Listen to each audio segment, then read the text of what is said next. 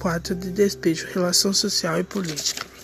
Relacionando ao momento atual, onde a fome e a pobreza dominam a vivência de milhares de brasileiros, dentre a maioria negros e que vivem em comunidades favelas. Pouco atrás vivenciei reportagem onde jovens declaravam que iam à escola para pelo menos garantir uma refeição, ou que crianças chegavam a desmaiar de fome. A história relata a história de uma mulher negra que vive no subúrbio de São Paulo, onde vive uma realidade totalmente desumana e que lida para salvar seus filhos da fome.